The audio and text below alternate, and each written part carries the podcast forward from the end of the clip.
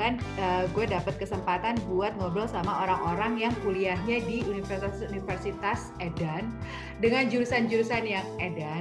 Eh, semoga interview-interview yang dilakukan di bulan Januari ini berguna ya, apalagi buat ibu-ibu sama bapak-bapak yang pengen anaknya jadi presiden.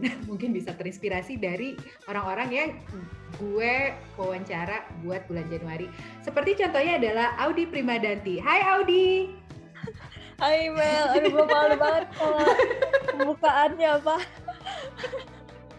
Harus gitu tahu biar banyak yang dengerin.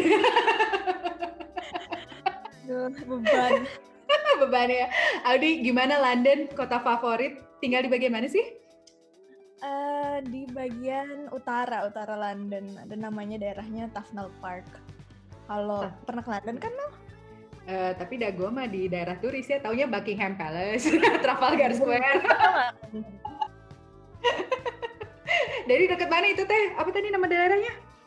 Camden nggak Camden Town? Tahu tahu Camden, deket situ. Nah, Camden ke utara lagi dua stopan. Dua sopan. Beda ya anak tuh. Dua kali gitu. Gimana? Eh, kalau pakai mobil nggak tahu soalnya berapa berapa menit nggak punya mobil. Lo tapi pernah nyetir di di Inggris? Enggak lah nggak punya sim gua. Oh, punya SIM. Alhamdulillah Tuhan Maha Adil. Orang pintar nggak bisa nyetir. Terus di London ngapain, Odi? Kerja Kerja apa? kerja di startup gitu ada startup startup kecil deh belum dia belum launch bahkan jadi kayaknya kalau uh, gue sebutin namanya juga nggak akan ada yang tahu ya Eh, Nggak usah, nggak usah. apa nanti, nanti bisa pada apply. kan kalau menurut LinkedIn ya, Audi kerjanya Applied NLP Researcher. Waduh, apa NLP itu? NLP itu em, singkatan dari Natural Language Processing lebih bingung lagi ya jadi jadi nggak jadi lebih simpel. Coba-coba jelasin secara sederhana buat eh, orang-orang tua yang ngedengerin yang selama ini kuliahnya antara 7 sampai 12 tahun. intinya sih cuman untuk em, analisis dari teks aja sih jadi kayak istilah natural language itu adalah istilah nggak tahu juga kenapa ya ini yang dipakai tapi ini adalah istilah yang refer ke em, bahasa yang kita pakai sehari-hari bahasa manusia itu kita sebutnya sebagai natural language karena kan ada bahasa pemrograman juga nih kalau di dunia komputer Nah, Ah, itu kan nggak natural gitu kita bilang natural. language itu kayak gini misalnya bahasa Indonesia, bahasa Inggris itu natural language.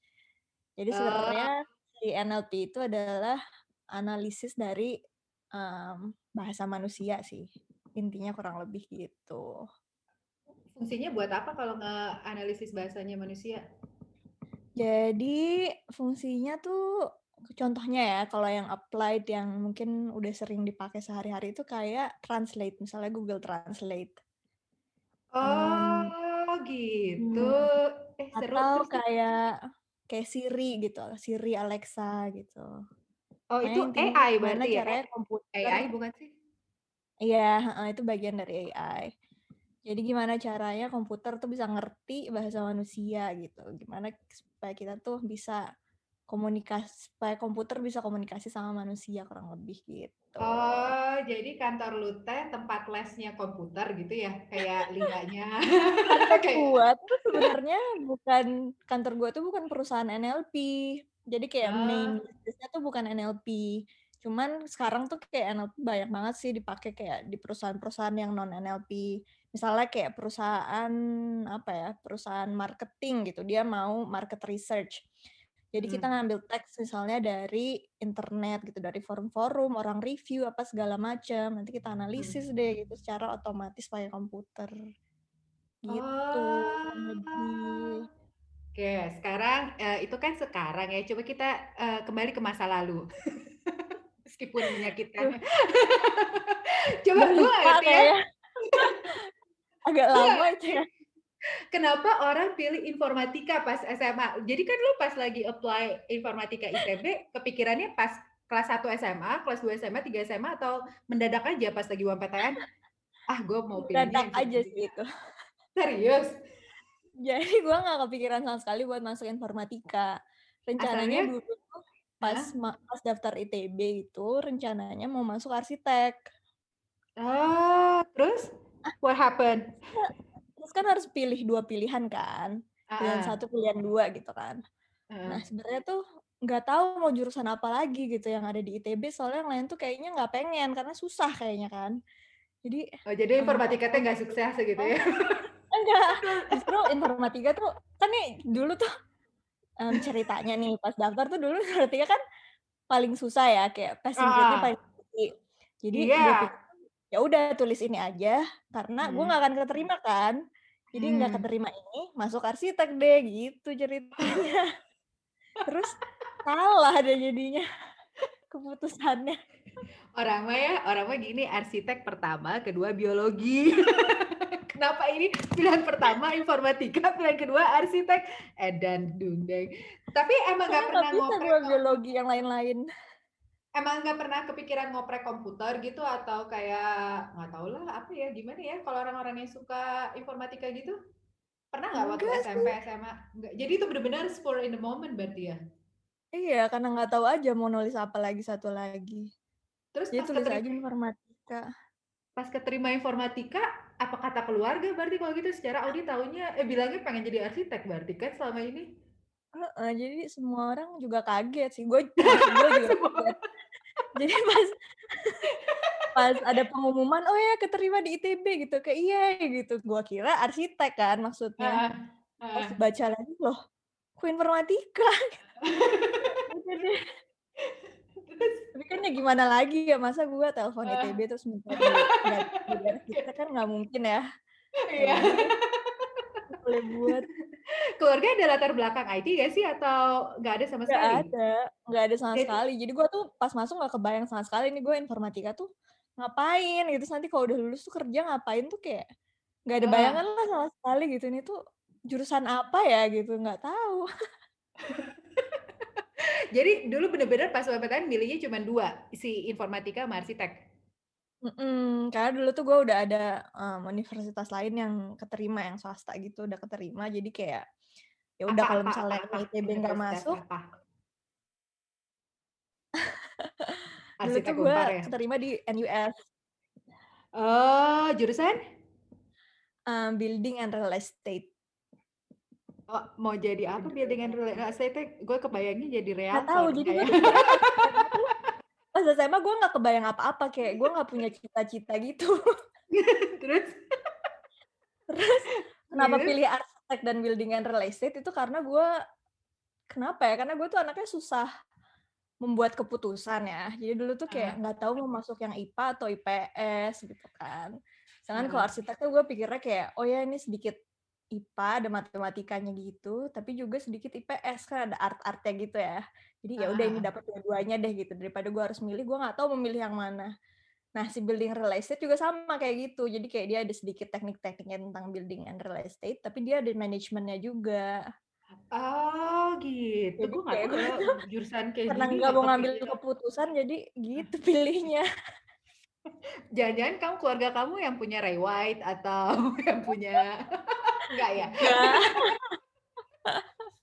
enggak dulu tuh gue ada om gitu om yang dia kayak teknik sipil Hmm. tapi kayak gue pikir kalau teknik sipil kayak susah ya fisika-fisika gitu gue agak uh, lasut lah gitu apa ya bahasa Indonesianya uh, Lasut. itu itu bahasa Jerman kebenarannya lasut. gue nggak bisa lah pokoknya kalau fisika jadi kayak yang deket-deket kan kayak arsitek gitu building and real estate gitu Terus dulu pas kuliah di ITB akhirnya masuk jurusan informatika, lebih banyak perempuan apa laki-laki sih? Pas tahun gue sih lebih banyak laki-laki. Jadi kayak ada jumlahnya tuh semua kalau nggak salah 128 ya satu angkatan.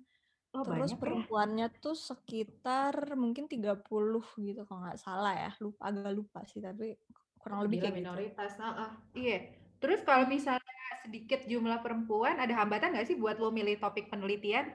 Apa sama-sama aja kuat-kuatan mental aja? Hmm, enggak sih kalau pas lagi kuliah sih nggak kerasa nggak kerasa ada kesulitan gara-gara kita minoritas gitu ya, gara-gara kita cewek atau apa tuh nggak ada sih sama sekali ya pas kuliah gue nggak ngerasain itu. Rasanya nanti pas setelah itu pas dunia kerja tuh baru kerasa. Tapi kalau pas kuliah sih gue sama aja gitu ngerasanya sama yang cowok-cowok gitu ya, nggak ada nggak ngerasa Yang pasti beda. sih kalau yang pasti sih kalau cowoknya lebih banyak berarti kamu laku gitu ya di ITB. enggak kok. Gila. pemalu, nggak kayak email. Tenang aja email juga nggak laku, jangan-jangan ke ITB nggak ada yang godain, sedih pisan. Terus Adi, dulu ada keinginan nggak sih atau kepikiran ah kuliah lanjutin sampai PhD atau enggak sama sekali ngikutin jalur aja? Enggak sih, ngikutin jalur aja. Dulu ada kepengen sih kalau untuk sampai master ya, sampai S2. Mm-mm. Nggak tahu kenapa, kayak kepikiran aja kayak, em, kayaknya pengen master deh gitu. Tapi kalau untuk PhD sih enggak sih, enggak ada kebayang sama sekali. Apalagi di Indonesia kan kayaknya dulu tuh. PhD tuh Jarang. em, buat apa gitu kan Iya. Buat apa? Oh iya benar. Tapi keluarga ada nggak sih yang sampai PhD atau Audi yang pertama? Eee, ada sih kayak tapi kayak om aku gitu yang PhD-nya setelah dia udah kerja, udah kayak ngajar di universitas, akhirnya dia PhD untuk jadi profesor kayak gitu loh. Itu ada sih, Oh, tapi tapi kan nggak jadinya banyak berarti ya?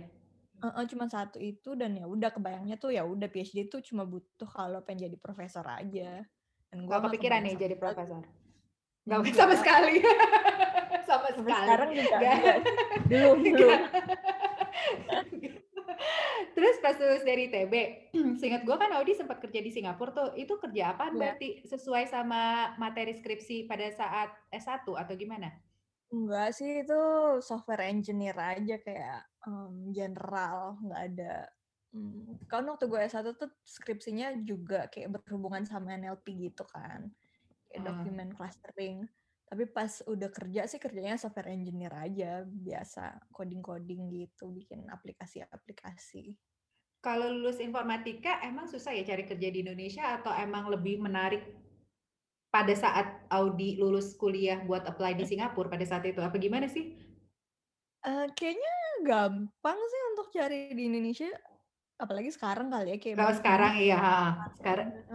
Dulu juga banyak sih, dulu dulu tuh kayak em, bahkan kayak lo bisa kerja di bidang-bidang yang bukan informatika, kayak banyak banget teman gue yang misalnya kerja di bank lah apa gitu-gitu tuh banyak. eh, Jadi sebenarnya kalau mau cari kerja di Indonesia juga bisa. kayaknya bisa sih, gampang. Cuman waktu itu gue pas kebetulan aja kayak iseng-iseng gitu kan, mereka tuh si kantor dari Singapura datang ke ITB untuk rekrut-rekrut orang gitu, kayak ada job fair, job fair biasa. Oh gitu, gue pikir lo yang kayak browsing gitu di internet terus itu lo gue apply. gue enggak, gue daftarnya tuh Oh, belum selesai skripsi.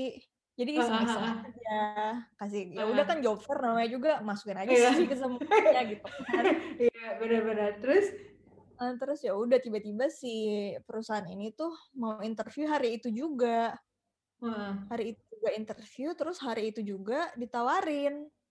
Ah gila. Ya Berarti, gitu. iya bener. Gimana ya? Maksudnya kan enak udah ada job security. Makanya jadi kayak ya udah gue juga nggak berusaha cari-cari yang lain ya udah ini aja lah gitu kan Berapa malas juga gue pemalas jadi kayak ya udah deh yang ada yang ini Pemalas tapi hebat pisan gini achievement lu. Kumaha sih? Aku agak tersinggung jadinya sebagai pemalas sejati. eh, Audi, berapa lama sih lu jadi software engineer di Singapura? dua setengah tahun Terus kenapa akhirnya memutuskan untuk ngambil S2 ngerasa ada keperluan buat jadi seorang apa ya seorang inform apa ya seorang ahli informatika untuk punya gelar MSc atau murni karena pengen aja? Um, karena apa ya?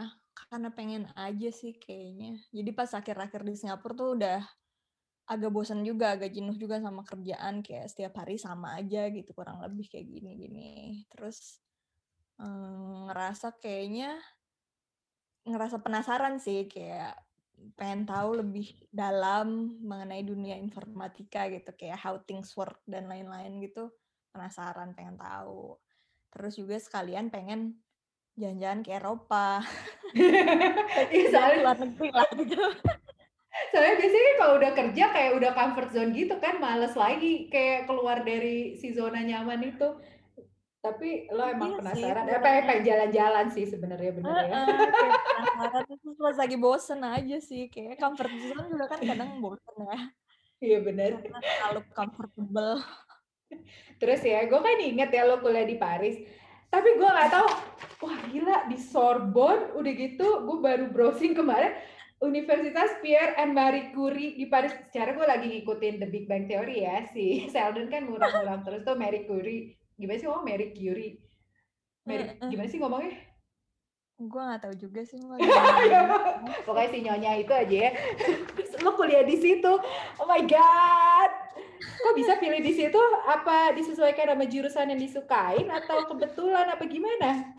Plus Paris, Bo. Kebetulan juga sih. Jadi kan gue ceritanya pengen S2, tapi pengen S2-nya di luar negeri gitu kan. Tapi kalau biaya sendiri, kurang mampu jadi gue harus cari scholarship mau nggak mau iya yeah. terus gue apply lah beberapa scholarship dan hmm. pas kebetulan yang keterimanya ini nah di si program ini tuh boleh pilih universitas gitu kayak tahun pertama ada pilihan beberapa universitas terus tahun kedua juga ada pilihan beberapa universitas. Nah, gue nggak tahu nih universitas-universitas ini tuh nggak nggak kenal gitu nggak pernah denger sebelumnya. Jadi gue browsing aja ranking dari universitas-universitas ini terus gue pilih deh yang paling tinggi. Dari pilihan pilihan dari ya. terus udah dapet deh akhirnya si uh, Pierre Marie Curie ini si jadi kalau si scholarship lu berarti uh, lu apply scholarshipnya dulu baru disuruh pilih sekolah ya bukan keterima dulu di sekolah baru apply scholarship jadi uh, jadi pilih, um, program, pilih kayak, uh, apa ya, program studi. Uh. Terus si program studinya itu memang diajarin di dari beberapa universitas barengan gitu loh, da hmm. dalam tahun itu.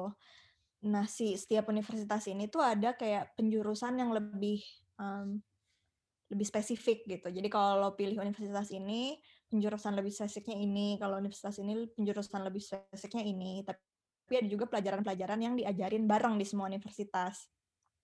Hmm. Uh, jadi pas tahun pertama lo boleh pilih nih penjurusan yang lebih spesifiknya apa, tahun kedua penjurusan lebih spesifiknya apa. Nah nanti tergantung dari itu lo dapet lo um, di universitas mana. Nah gue instead of pilih mau penjurusan spesifiknya apa, gue pilih dari universitasnya aja, jurusannya ya lihat nanti aja gitu. Edan. Ini kayak kayak ngambil lotre berarti ya. Terus terus udah gitu kan males kan, jadi iya, gue males riset. jadi udah deh ini aja paling gampang dari ranking universitas udah. Abis selesai um, di Paris, lo itu sempat kerja dulu apa langsung lanjut PhD yang di gimana nih ngomongnya? Universitas Politeknika de Catalunya. Gimana sih ngomongnya? Jadi kan masternya dua tahun. Uh -uh. gue setahun di Paris, tahun keduanya hmm. di Barcelona di UPC itu. Oh gitu. Ya. Terus, Terus? Um, udah jadi selesai masternya tuh di situ di Spanyol di UPC itu tahun kedua. Nah selesai master itu terus um, si supervisor gua pas gua nulis skripsi itu nawarin mau enggak gitu terusin PhD sama gua. Nah karena emang dasar malas ya jadi gua oke okay, gitu. Daripada gue cari-cari kesempatan lain kan iya benar di interview ya udah ini aja. Iya benar benar oh iya. Emang selalu gitu jalannya kayaknya. Tapi bentar dulu ya, bukan karena lo males sih sebenarnya karena lo bisa membuktikan lo emang hebat, jadi lo ditawarin sama orang lain. Coba ya gue liatin kayak gitu. Ya kan mungkin kalau orang lain cari dulu uh, option-option lain gitu kan, terus pilih yang paling bagus yang mana gitu. Gue sih ya udahlah ini aja. udahlah ini aja. Sempet kerja nggak di pas di uh, Barcelona? Apa langsung hmm. ke London habis itu? Enggak sih, nggak sempat kerja pas di Barcelona. Cuman kayak sempat uh, apa ya? Jadi pas awal gue PhD itu sekalian kayak gue kerja juga buat si startupnya um, dosen gue ini. Jadi mereka punya startup di New York.